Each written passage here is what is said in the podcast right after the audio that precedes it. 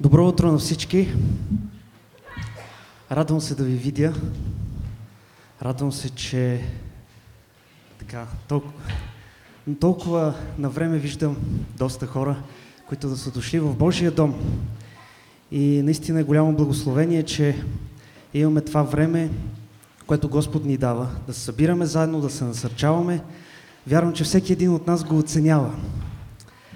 А, ще започнем днеска нашата служба с няколко песни, като една от тях всъщност е точно по Псалом 135. Затова ми се иска да го, да го прочетем и така да започнем с него, след което ще имаме и време за хваление. Ще ви помоля да се изправим.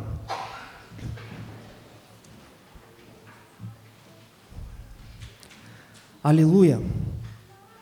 Хвалете името Господно. Хвалете го вие слуги на Господа които простряхте в дома Господен, в дворовете на дома на нашия Господ. Хвалете Господа, защото е благ Господ.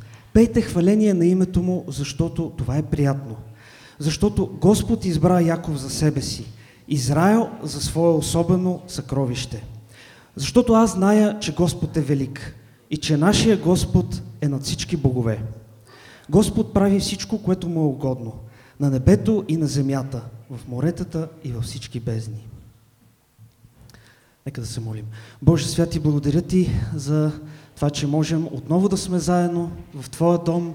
Господи, че Ти ни даваш тази свобода да се събираме, че Ти си вложил в сърцата ни, Боже, тази нужда, която ни говориш и чрез Твоето Слово, да имаме общение заедно, да не преставаме да се събираме, Господи, и това да не е просто един ритуал, но това да е един истински купнеж, да сме заедно, да общуваме, да пееме химни и духовни песни, да се насърчаваме с Твоето живо и деятелно Слово, Господи, което наистина да бъде дълбоко вкоренено в нашите сърца.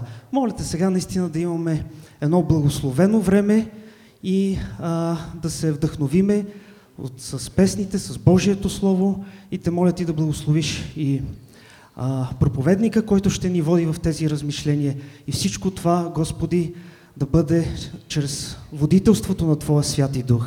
Амин. Сега ще имаме време да прославим нашия Господ.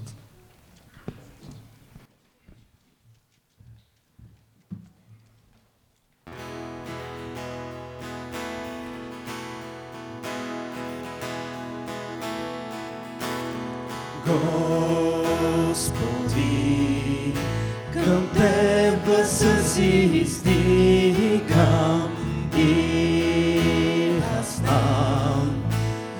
Любовта ти ме привдига, о Господи, добър и силен, ела ме избави. Ти си за мен единствена закрила всеки ден ти ми даваш нова сила. Ти си добър, ти си добър, ти си добър към мен. Ти си добър, ти си добър ти си добър към мен.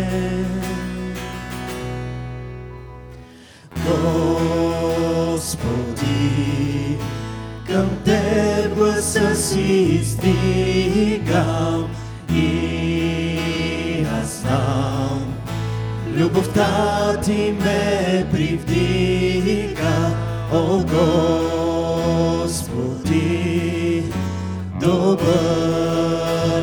силен, ела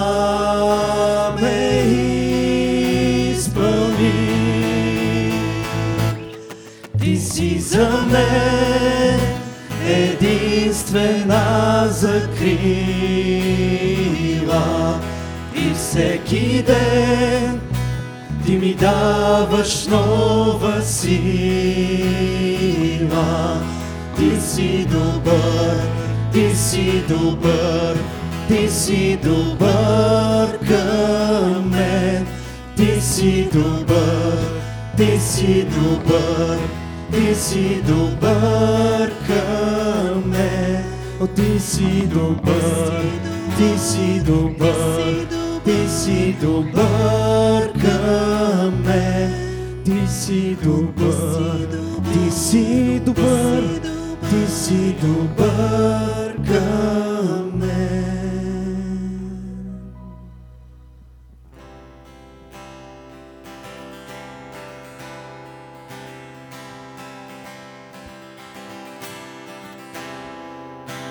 Без портите с благодарност, в дворовете с хвала.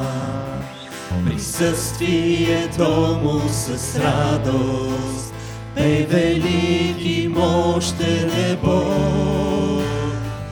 Хвали го с кимвал и с арфа, хвали го с звук на тромпет.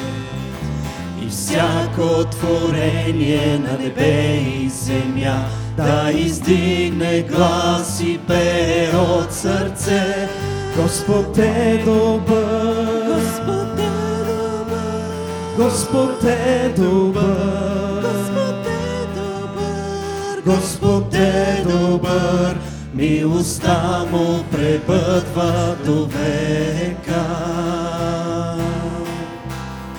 Господ е добър, Господ е добър, Господ е добър, Господ е добър, Господ е добър, милостта му пребъдва до века.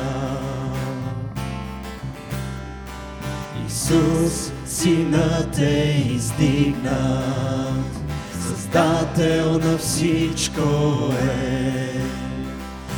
Него сега поклони се, издигни ръце и пей. Господ е добър, Господ е добър,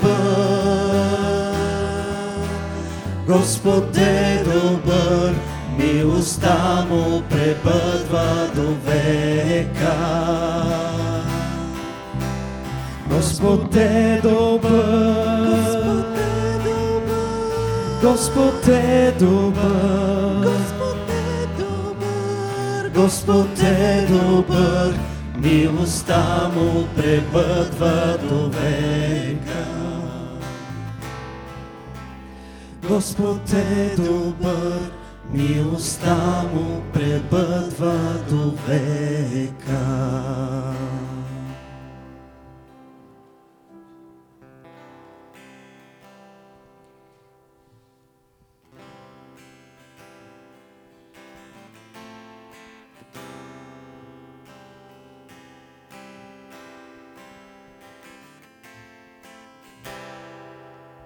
Когато тихо застана пак пред теб. И плахо питам от тук накъде, тогава ти протягаш ми ръце. Или просто казваш следвай ме. Когато тихо застана пак пред теб и плахо питам от тук накъде, тогава ти протягаш ми ръце и просто казваш следвай ме. Сърцето ми е Твое, владей живота ми. Ето всичко мое на Те принадлежи. В ръката Ти остава, там няма вас греха. На Тебе се предавам, ще следвам Твоя път. Когато тихо застана пак пред теб и плахо питам от тук накъде, Тогава ти протягаш ми ръце и просто казваш следвай ме. Сърцето ми е твое, владей живота ми. И ето всичко мое на те принадлежи. В ръката ти остава, там няма вас греха. На тебе се предавам, ще следвам твоя път. Ще следвам твоя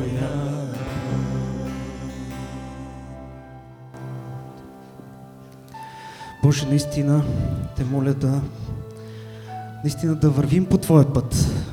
И ние знаеме, Боже, че сами с нашите немощни сърца не можем да се справим.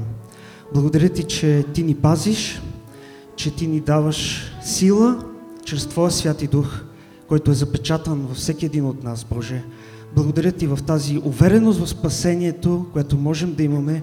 Благодаря Ти, че Ти си ни обещал, че никога няма да ни, да ни изгубиш от, от Твоята ръка и Ти винаги ще си с нас. Това е толкова окоръжаващо в моментите, в които имаме товари, скърби, немощи, да си спомняме и винаги да разчитаме само и единствено на Тебе, да обръщаме поглед към Тебе. Благодаря Ти за всичко, което правиш за всеки един от нас. Амин.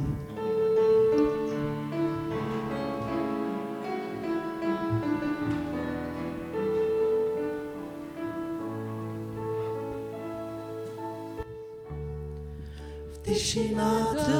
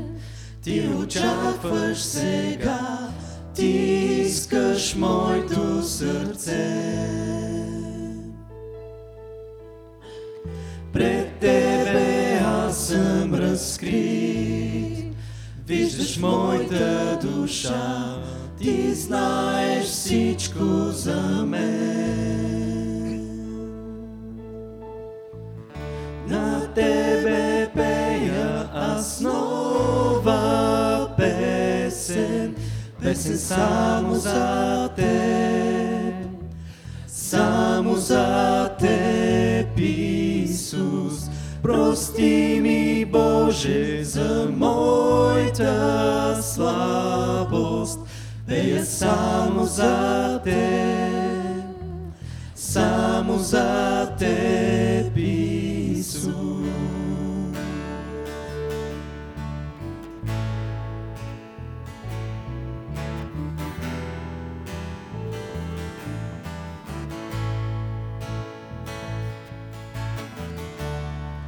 Цар на вечността, как да изразя колко си велик. Ти създал си ме и очакваш днес да се поклоня. Не само песен от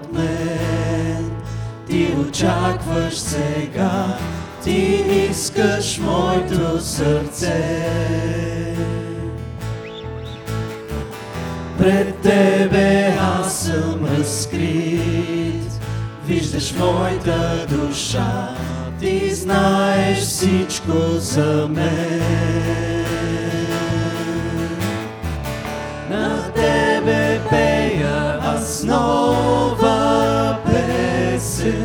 Песен, само за теб, само за теб, Исус. Прости ми, Боже, за моята слабост, пея само за Теб, само за Теб, Исус.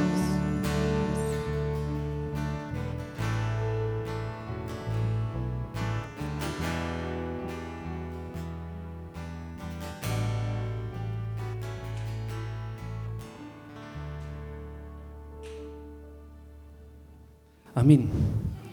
И сега може да вземете своите места, като ще прочетем заедно ответно а, един псалом, разбира се, псалом номер 15. Кой ще живее в Твоя свет хълм? Който ходи незлобливо, който върши правда и който говори истина за сърцето си. който не удумва с езика си, нито струва зло на приятеля си, нито приема да хвърли укор против ближния си.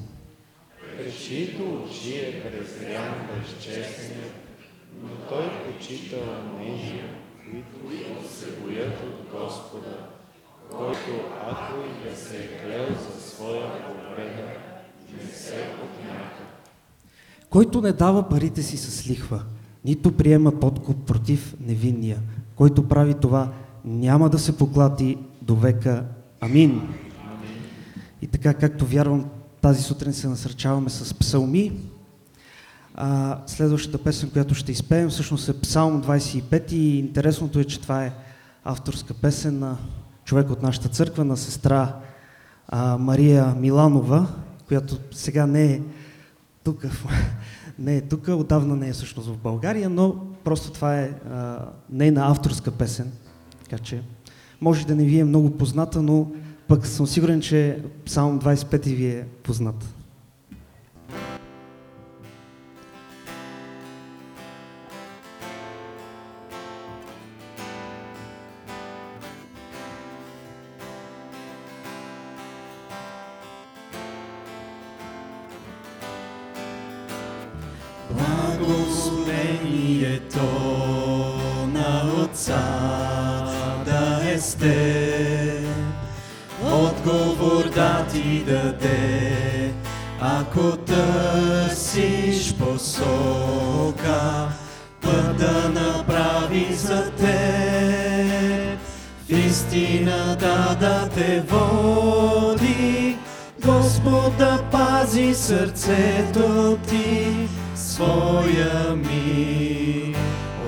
Сега за напред.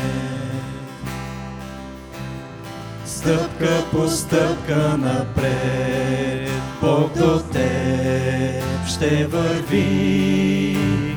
Паднеш ли в трудния път, с любов ще те вдигне, път ще направи за теб. В истината ще те води, Господ ще пази сърцето ти, своя мир. Боже, пази сърцето ми и ме води в Твоя път. Боже, пази сърцето ми и ме води в Твоя път. Аз знам, че път ще направиш за мен. Истината ще ме водиш, Господ ще пази сърцето ми. Господ ще пази сърцето ми. Господ да пази сърцето ти, своя ми, от сега за напред.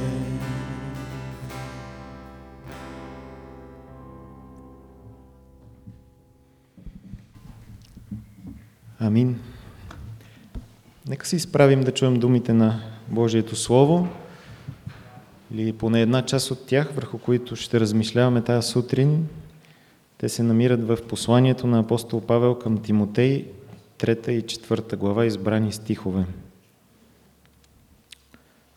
И без противоречие велика е тайната на благочестието.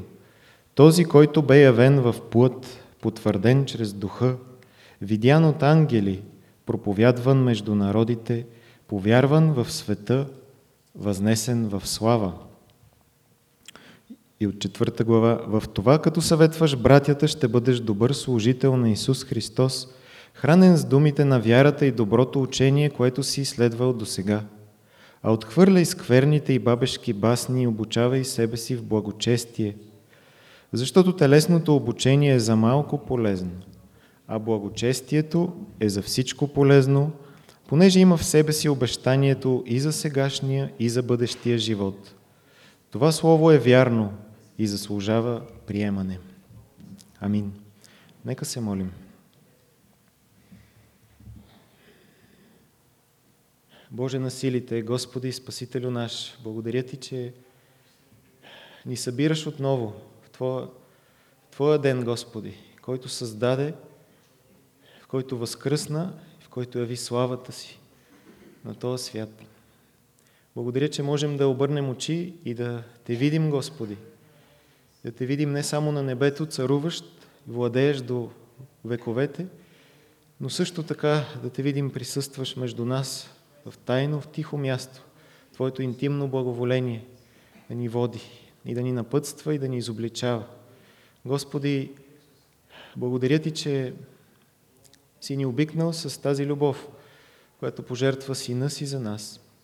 Благодаря, че имаме в Тебе всяко обещание, колкото и голямо да е то, Твоето Слово. И Ти благодаря за това, че отправяш думи към нас тази сутрин на насърчение, на получение, на изобличение. Неща, които искаш да, да живеем, Господи, и да променяме в живота си. Моля Те да ни говориш ясно и да, и да правиш пътя си ясен пред нас. Защото знаеш, Господи, че искаме да вървим по него. Моля Те да ни благословиш като църква и събрание заедно, малък до голям, да видиш нуждата на всеки един, който е донесъл пред Тебе и я представя пред Теб. Да видиш нуждата на тези от нас, които не могат да дойдат по една или друга причина и са се присъединили онлайн или изобщо не могат да се присъединят. Моля те да бъдеш с тях, Господи, там където са и да ги избавиш и, и да ги върнеш обратно при нас. Благодаря за, за всички Твои служители, Господи, които днес пътуват и, и проповядват Твоето Слово. Искам да те помоля наистина да, да го правиш ясно на хората в нашата страна, България, така че повече хора да чуят и да се обърнат към Тебе. Така че повече хора да, да Те познаят, Господи, да видят, че единственото спасение, единственият Спасител на този свят си Ти, Господ Исус Христос. И колкото и дела, и да вършим и неща да, да правим и да търсим, Господи, в, в тъмнина да се лутаме, светлината си Ти. Моля Те да докараш повече хора при Тебе и наистина да, да благословиш нашия народ. Да почне да те търси, Господи, на местата, където може да те намери. Моля Те да благословиш и малките, и подготовката за неделното училище, за откриването. Молим Те да благословиш и тези, които ще обучават и не само тук в тази църква, но и, и в нашата страна и ще, и ще бъдат учители на децата ни, Господи. Моля Те да им даваш мъдрост и да ги водиш. И сега искаме да се обърнем към Тебе и да Те помолим с молитвата, която си ни научил, да казваме заедно Отче наш, който си на небесата, да се святи името Твое, да дойде царството Твое, да бъде волята Твоя, както на небето, така и на земята. Хлябът наш насъщни, дай го нам днес и прости дълговете наши, както и ние прощаваме на нашите длъжници. И не ни въвеждай в изкушение, но избави нас от лукавия, защото е Твое царството и силата и славата веки. Амин. Може да заседнете. И така, интересни стихове има в посланието на апостол Павел към Тимотей. Днес, а, да, забравих, има малките деца, днес е последния път от лятото, когато имат сборна група. И после ще видим съобщенията, че следващата неделя неделното училище отваря официално врати, но тези деца, които са под 10 годишна възраст, могат да отидат в групата. И така, нали се чува добре? Добре. Тайната на, на благочестието. Тая дума благочестие винаги ми е била много, много интересна и, и се поразрових малко да видя всъщност какво представлява. Защото тя не е много често използвана нито в Новия Завет, нито в нашето обкръжение, предполагам. И, и всъщност това, което видях е, че се появява само в посланията на апостол Петър и тук Павел използва единствено в посланията към Тимотей. А, оригинала на, на думата на гръцки е, звучи нещо като елзебея и означава в най-груб вид дела или живот или неща, които правим за боговете. Защото тя, тя е взета от гръцки контекст и те много, тогава, интересното е, че тогава много са използвали по това време, като нещата, които са правили пред техните си богове. Ритуали, празници, празнуване и така нататък. И интересно, че, че апостолите взимат тази дума и всъщност влагат едно много интересно и различно значение. И всъщност, следейки мисълта на, на Павел през двете послания към Тимотей, ще видим, че, че това е нещо много повече от едни дела, които някой може да свърши. А, всъщност той говори за нещо, дори ако забеляза, той не казва благочестив, нещо като част от характер или характеристика на някой, той казва благочестие, нещо отделно, нещо по-голямо, нещо като начин на живот. Или, а, както ще видим, а, характер. А, защото а, всъщност той тук говори за тайна, и в цялата трета глава говори за това как трябва човек да се държи в църквата, как трябва служителите да се държат в църквата, какъв трябва да е епископа, какъв трябва да е дякона, какви трябва да са жените им. А, но накрая завършва, да, разбира се, те, те трябва да живеят в благочестие, но накрая завършва, че тайната на това благочестие не е нещо друго, а тук говори за Христос в края на трета глава. Този, който бе явен в плът, потвърден чрез духа, видян от ангели, проповядван между народите, повярван в света и възнесен в слава. И всъщност тайната на, на благочестието, което ще разсъждаваме днес, какво, какво изобщо представлява, е Христос.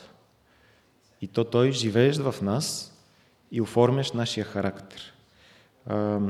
За мен благочестието е това, което ставаме в Христос. С течение на времето, с годините как се оформя нашия характер и какви изобщо ставаме ние. То е съвкупността от начина ни на живот, но и начина на, на държание и поведение, на отношение към другите и изобщо нашия характер. И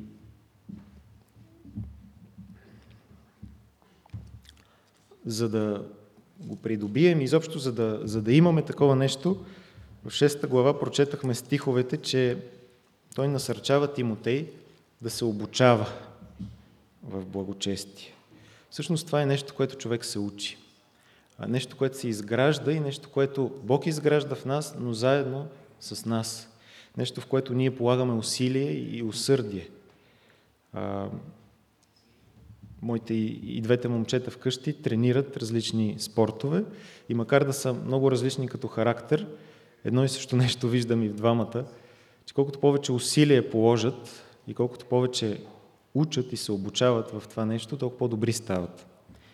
А, и мисля, че същото нещо той заръчва на Тимотей. Не просто да седи и да чака, да слезе нещо отгоре, да, да му, да му се даде сила, да му се даде търпение към другите, да му се даде мъдрост да, да, да, да наставлява.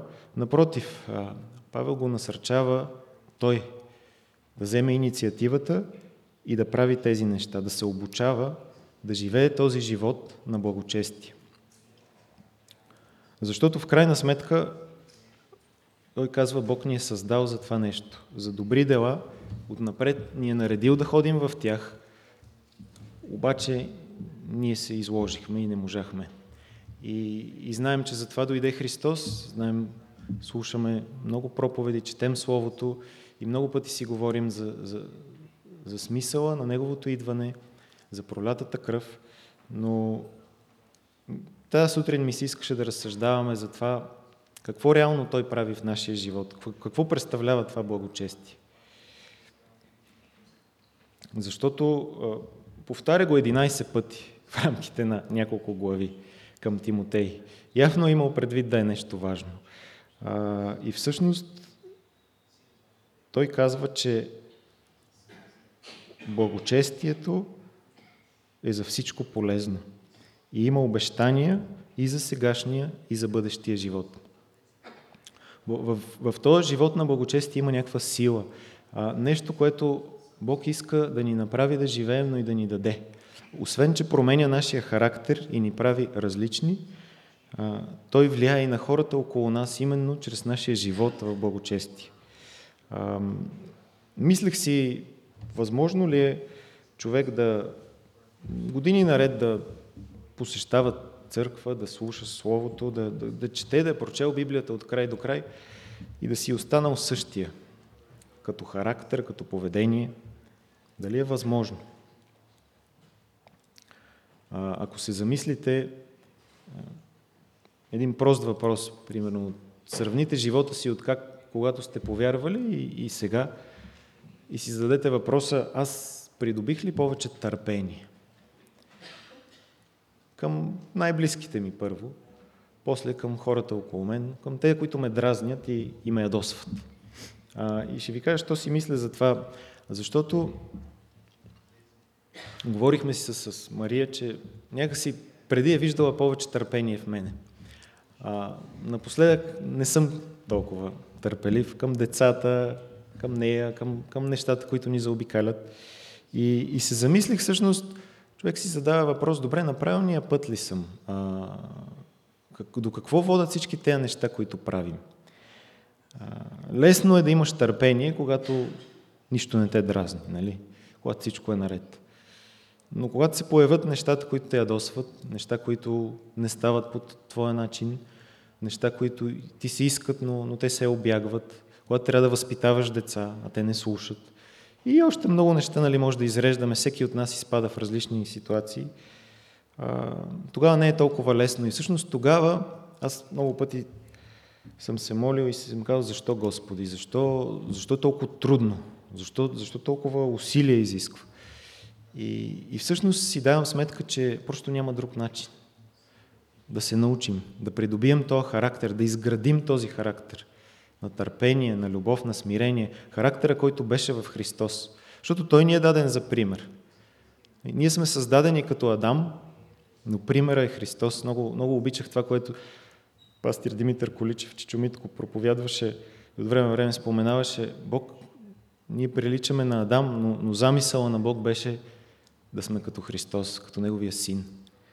И, и всъщност Христос прави това възможно в нас, давайки, изчиствайки всичко, което пречи, разпъвайки се на кръста, скъсвайки завесата, давайки ни достъп до Бога, давайки ни Святия Дух. Прави всичко това възможно, ние днес да, да живеем живот на благочести или поне да се учим, да се обучаваме в това нещо. И, но си мисля, че ние имаме част в това нещо, да, да положим това усилие – да, да поискаме. Защото, както ви казах, не е лесно, когато те ядоса някой, да проявиш търпение. Но това се учи. Може би не е лесно да проявиш милосърдие, когато някой е в нужда, но и това се учи. И колкото повече го прави човек, толкова по-естествено му става, толкова повече той се променя. А, вижте, благочестието не може да бъде имитирано. В второто послание, когато говори за за хората в последните дни, когато ще настанат усилни времена, казва, човеците ще бъдат себелюбиви, сребролюбиви, надменни, горделиви, холители, непокорни на родителите, неблагодарни, нечестиви, без семейна обич, непримирими, клеветници, невъздържани, свирепи, неприятели на доброто, предатели, буйни, надути, повече обзети от сладострастие, отколкото от страст към Бога, имащи вид на благочестие, но отречени от силата му. Всъщност, описвайки света, който, който ни заобикаля, Той казва, че ще има хора, които ще се опитват да изглеждат като благочестиви, като хора, които живеят благочестие, но можеш да имитираш поведение или дела, но характер не можеш. Нали? Характер се изгражда. И то с доста усилия и с доста внимание и може би с доста време. Затова дори, дори да падаме, дори да бъркаме, дори да, да не проявим това търпение или любов, което ни се иска, когато го осъзнаваме и се покайваме за това нещо, искаме от Бог, знам, че сме на правилния път. И знам, че рано или късно ще, Той ще го изработи в нас и ще, и ще се променим. Но понякога изобщо не ни си иска. Нали? Много по-лесно е, е другото. Много по-лесно е да се пусне човек по течението и, и това, което му идва отвътре, това да прави. И тук се изисква сила.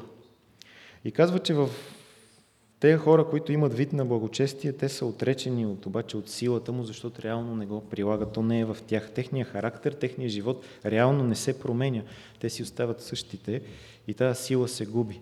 И, и мислех малко за това, какви са тези обещания. Казва, че благочестието има обещания и за сегашния, и за бъдещия живот. Благочестието има сила. А, как, как, за какво изобщо говори тук? Ам, ако се замислим, ще видим, че всяко нещо, което правим, има последствия. Нали? То не е нужно и да мислим, ние го виждаме. Но ам,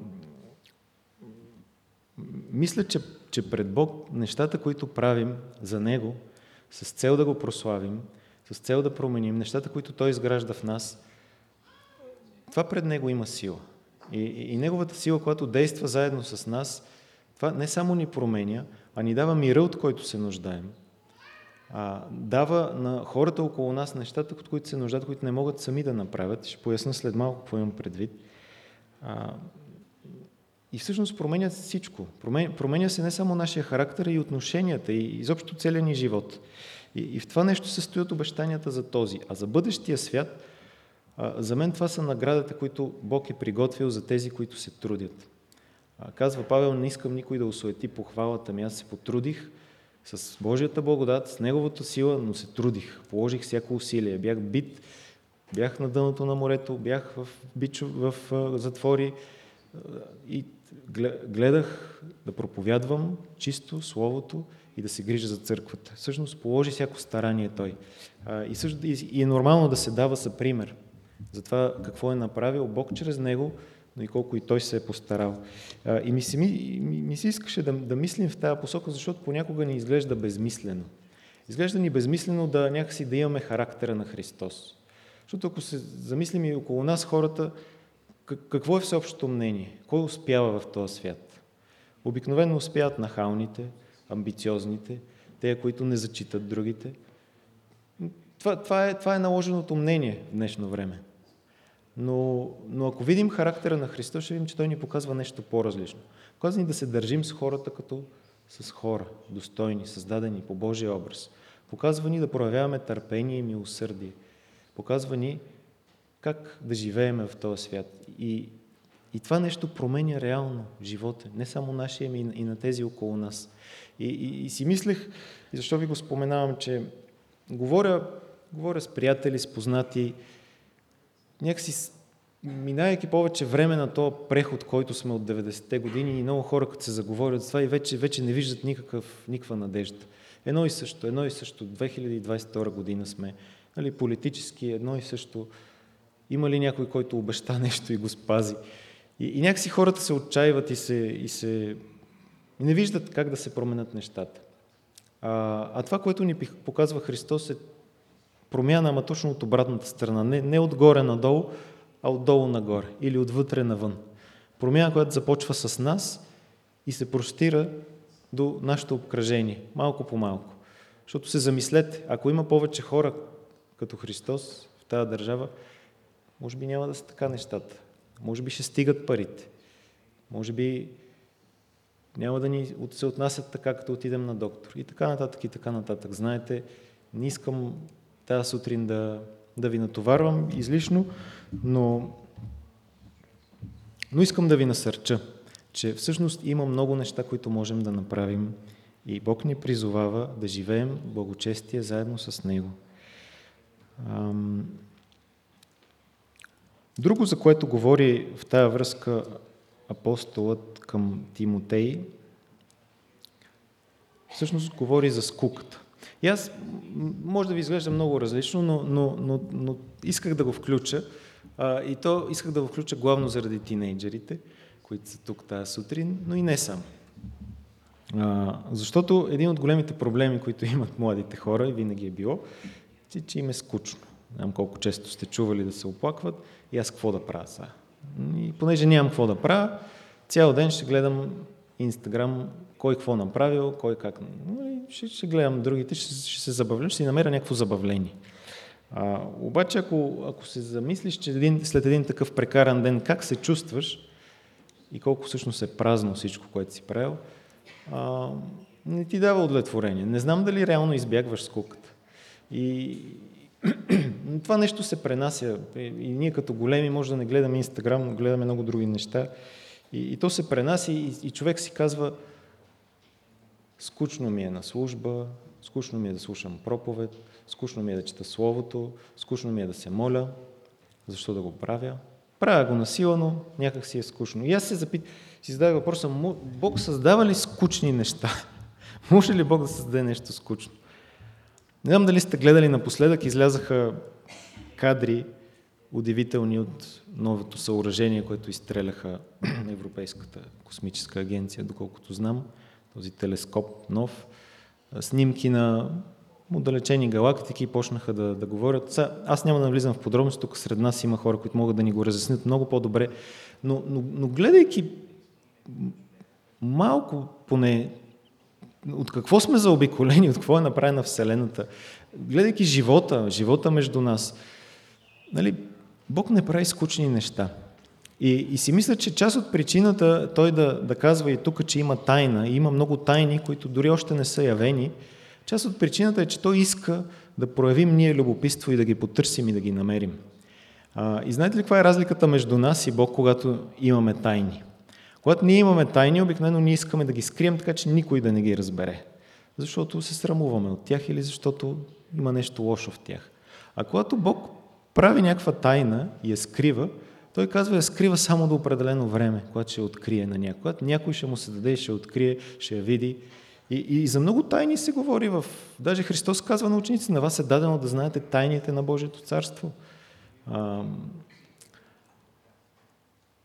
И слушате и разбирате, защото ви се дава. И да се върнем на скуката. в следващата, не, в пета глава,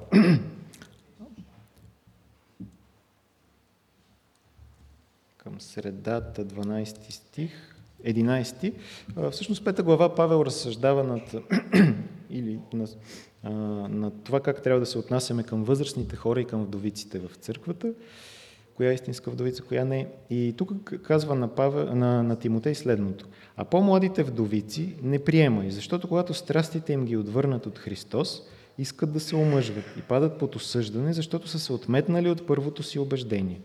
А при това те свикват да бъдат безделни, да ходят от къща на къща и не само да бъдат безделни, но и бъбриви, като се месят в чужди работи и говорят това, което не трябва да се говори.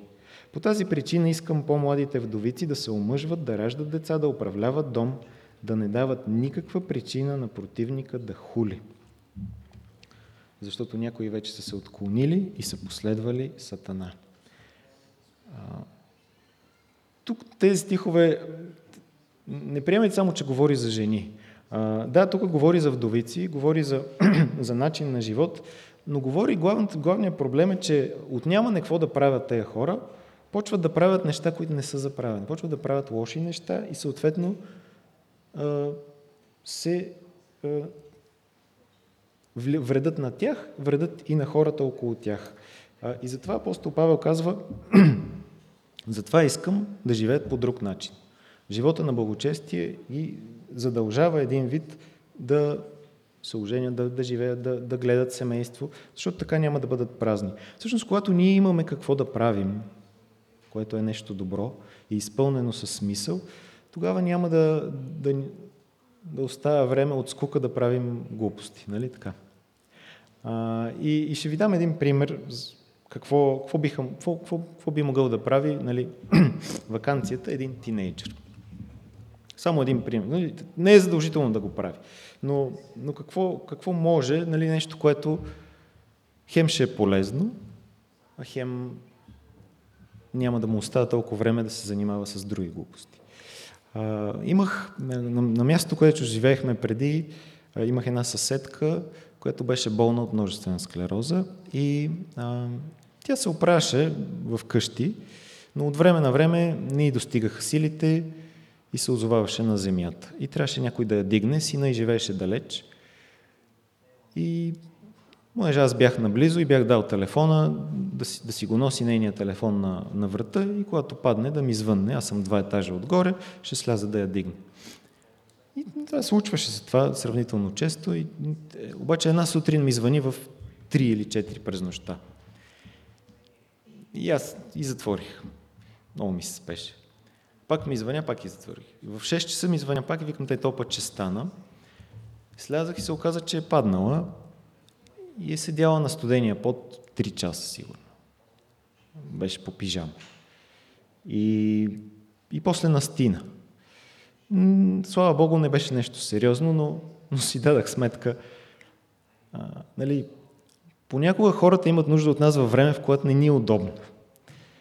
И, и трябва да проявим благочестие, когато е трудно. Нали? В този случай не успях. А, но Бог ни учи и ни поставя в различни ситуации. И нека да не ги гледаме като някакво наказание, изпитание, свръх силите ни, нали, което не можем да, да се справим. А повод да се научим на, на още и още от Неговия характер, характера на Христос, защото колкото и часа да беше, Той не върна нито един, който дойде при Него. Но, но да се върна нали, на скуката. Тая жена нямаше, нямаше кой да извежда. Също живееше в, в къщи, горе-долу 165 часа седмично сигурно. За 2 часа седмично се намираше някой да изведе. И какво пречи? Какво пречи да отидеш, да вземеш с количката, тя беше в инвалидна количка и да я заведеш в градинката. Нали? Много просто нещо, много не коства почти никакво усилие, само малко време. И може би да не се срамуваш, че ще видят с някой, който не е добре. Не знам. Не знам какво пречи. А, но, но някак мисля, че младостта е времето, когато ние, ние имаме време и ни е дадено изобилно време. Е време, в което трябва да го използваме и да, да се учим. Да се учим на добри дела, да се учим на добро. А, Тимотей беше доста млад, когато Павел пише на него и вече се гриеше за църква, управляваше. И, и затова го насърчава толкова много, затова му казва толкова съвети, какво да прави реално, как, как да се обучава в това благочестие, така че да живее живот угоден на Бога и така че да, да помогне на другите, докато им проповядва, докато го слушат, докато живее сред тях. А така че наистина да има смисъл от това, което прави, защото не знам, ако се замислим нещата, които правим, колко от тях имат реален, истински смисъл, дълбок, който остава, който някой ще се ползва.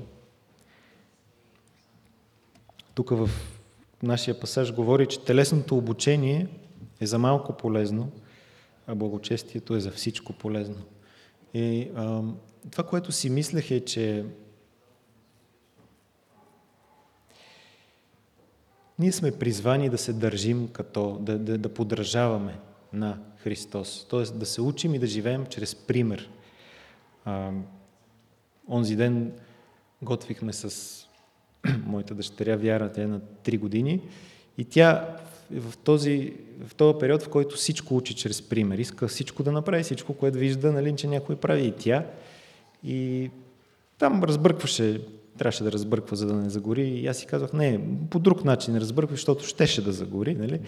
И тя веднага си промени начина и почна по другия начин да, да разбърква. И казвам, гледай, гледай, гледай децата как, как се учат. Имат пример, подражават и това веднага става част от тях. А, кой е нашия пример днешно време, от който се учим? А, много интересно изследване имаше, че за младите мъже съвременните примери, вече идоли не са спортисти, не са холивудски актьори, а са супер богаташите, които не само имат много пари, а изглеждат и така доста добре, ето, прекарват в телесно обучение доста време и съответно имат доста влияние, говорят свободно по всякакви теми и хората ги слушат без много да се замислят това, което казват. Има ли нещо общо с истината, вярно ли е и заслужава ли приемане. Павел казва, че това слово заслужава пълно приемане. Но наистина, нека се замислим, на кой искаме да подражаваме. Със сигурност ще кажем, че не е модерно да подражаваме на Христос. Не е модерно да сме смирени и да сме кротки, да търпим, да прощаваме. Но е важно, защото ако ние не го правим, няма кой да го направи. И, и има смисъл също така. Има много голям смисъл. Защото Бог се изявява по този начин чрез нас. Знаете ли, ние нали, говорим много за, за нещата, които Той ни подарява свободно, без ние да сме направили каквото и да било. За вярата, която ни дава, за спасението. Обаче той няма да ни даде благочестие е така, без ние нищо да направим. И затова Павел насърчава Тимотей, обучавай се. Обучавай себе си, характера си, тялото си, духа си, живот, начина си на живот в, в това благочестие. Така ще придобиеш характер, който ще е одобрен, който ще помага и на теб, и на хората около теб. И още нещо казва за благочестието, защото знаем, нали, виждаме, трудно е понякога. Не можеш лесно да... Пак ще дам пример с търпение, може би защото за мен е много актуално това и с гнева, но не е лесно да, да търпиш в момент, в който всичко отвътре ти бушува. А, може би и не трябва, трябва да излезе по някакъв начин, но все пак ние сме призвани да, да приличаме на Христос, да имаме Неговия характер – когато трябва да се скараме или на който трябва, но колко често го правеше той и колко често помагаше.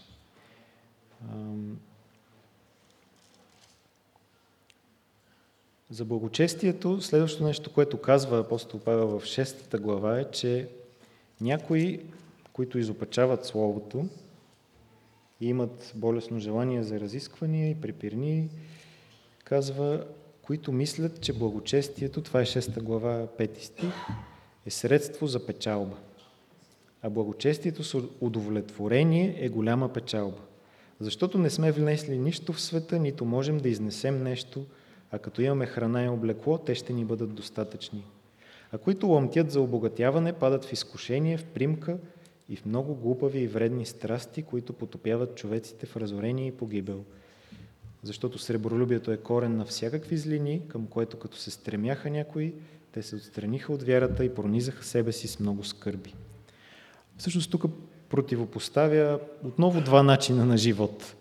Едното е търсене на печалба на всяка цена, с всякакви методи, но и не само това, дори да е с добри методи, всъщност водещ, което води до глупави и вредни страсти. И явно тогава е имало хора, които са трупали печалба от, благоч... от изглед... изгледа или изглеждащи като благочести. Може би тези учители, не знам какъв паралел да направим днес с просперитетното благовестие или да направим паралел или с нещо друго, но има учители, които трупат печалба от учениците си, но не ги водят към добър път. А казва, че самото благочестие, което се прави с удовлетворение или когато ти е добре, когато си доволен от това, че вършиш Божията воля и, и, и се държиш като Него и, и живееш като Него, казва, когато тогава ти, ти си доволен, а не мърмориш, това е голямата печалба, защото имаш мир, защото живееш И всъщност, ако можем да използваме и тази дума, която много хора използват в света, но не знаят какво означава, тогава си щастлив. А, мислех си колко тайни сме открили последните години и науката, и човечеството, и в медицината, и в всякакви сфери, към космоса, и към, и към нас самите.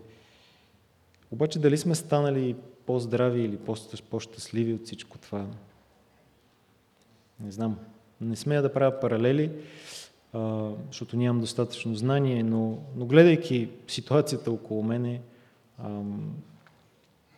виждам, че наистина, когато и самия мой живот, когато съм искал да свърша нещо заради Бог и съм помогнал на някой, защото имал нужда, колкото и да ми е било трудно, или да съм жертвал нещо, това се, това се е отплатило то многократно. Имало истинска радост. Всъщност, човек е щастлив тогава. Не знам какво ви прави ваш щастливи, но, но Павел тук казва, че благочестие, което е с удовлетворение, това е голяма печалба. А, и така, иска да се стремим на там. Мисля да, да спра до тук и да, и да оставя всички тези въпроси и неща. Вие да мислите, бих се радвал, ако прочетете посланието към Тимотей, като се върнете вкъщи. И първото и второто, те не са дълги. А, и всъщност видите контекста на всичко това. Контекста на толкова борби, които са имали тогава, с хора, които са спорили с тях и са искали да проповядват други неща, а не Христос. И всъщност как го насърчава, колкото и млад да е Тимотей го насърчава, нали? да живее този живот заедно с Христос, да го изявява точно по този начин, с благочестие. Господ да ни благослови да, да имаме такъв живот и да, да влияем добре и на, и на нас, и на хората около нас по този начин. Аз много бих се радвал църквата, неговата църква и тук на това място да, да е такава. И светлината, която излъчва, да е точно такава, че човек като дойде да усети и да иска да остане. Амин. Господи, благодарим Ти, че си приготвил всичко за нас, всичко, което ни е потребно, за да живеем живота, който искаш. Моля Те да, да насочиш вниманието ни и погледа ни към нещата, които искаш да променяме, да да работим заедно с Тебе в нашия характер, в нашия живот, отношенията ни с, с близките ни.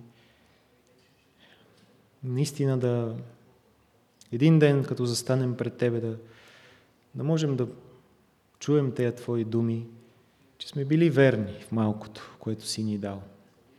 Да бъде слава на името Ти. Амин.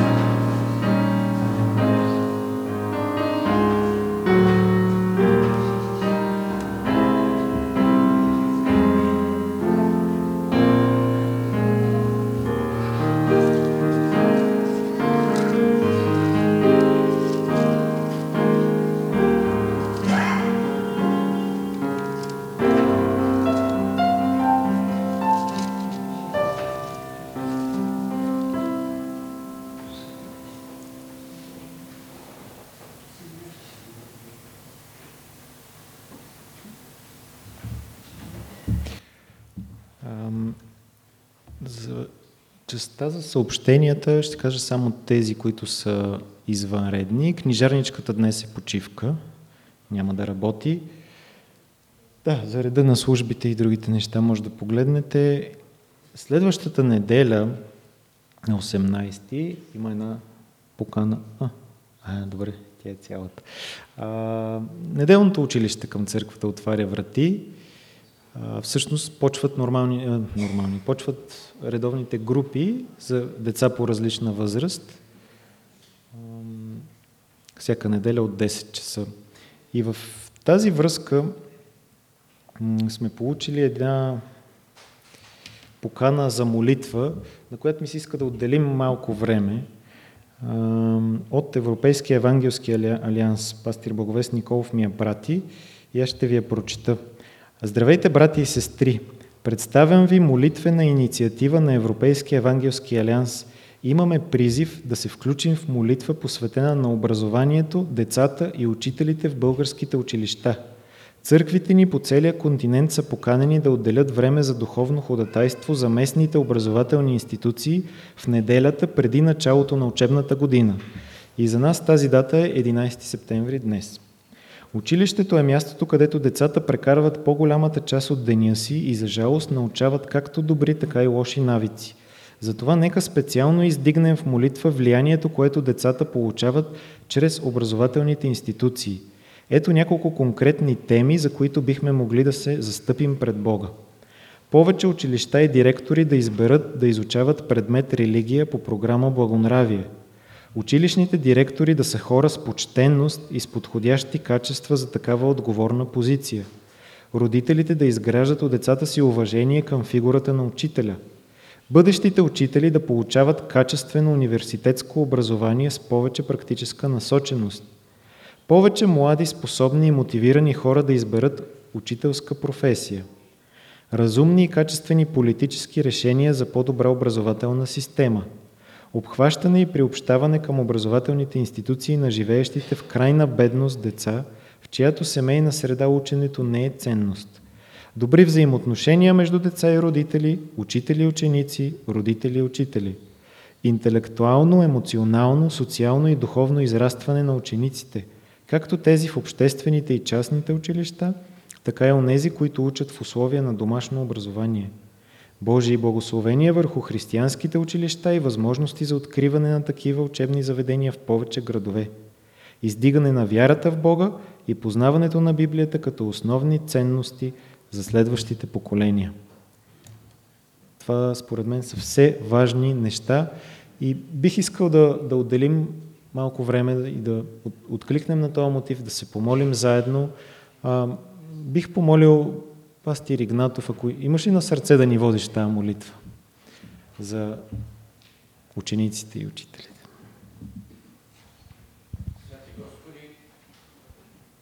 Ето настъпа сезонът на новата учебна година и ние сме призовани отново да осъзнаем, че сме в Твоето училище и че Ти си нашият учител и че Ти се научи най-напред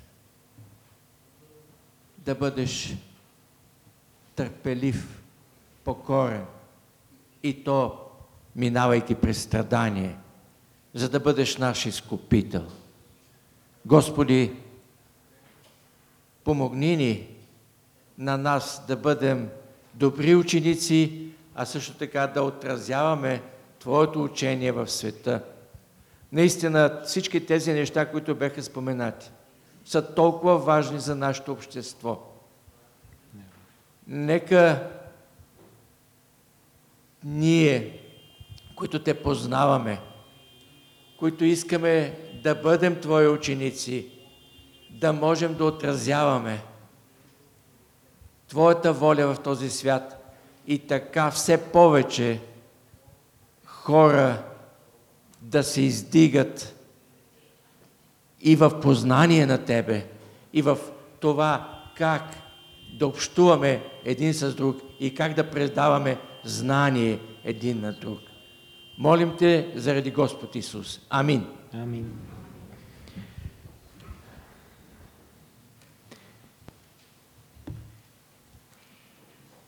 Така. Добре, ще завършим с а, една песен, която ще ни води хвалението, по време на която ще съберем и дискуса за нуждите на църквата.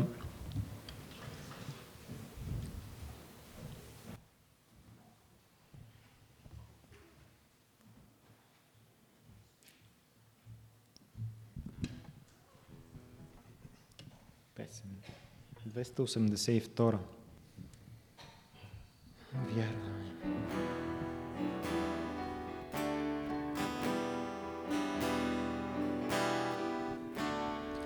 Вярваме в Господа, Създателя на космоса и в Христос, Сина Спасител, който Бог изпрати нам.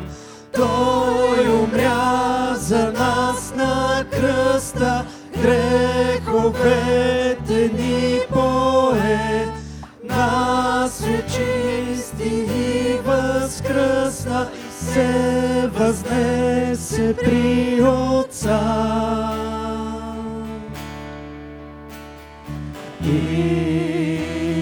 Исус, вечен цар, вечен цар, Исус, вечен цар, вечен цар,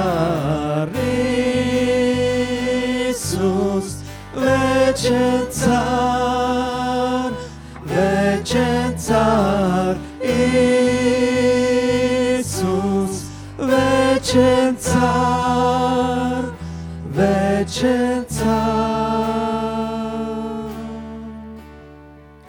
Вярваме, че Той изпрати Своя Дух със сила в нас и така видят всички светлината на Отца.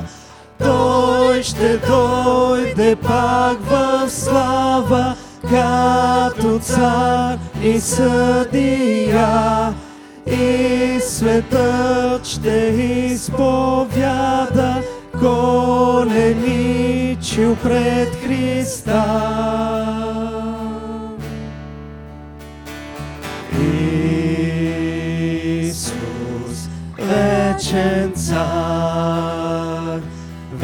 Вечен цар, Исус, вечен цар, вечен цар, Исус, вечен цар, вечен цар, Исус, вечен цар,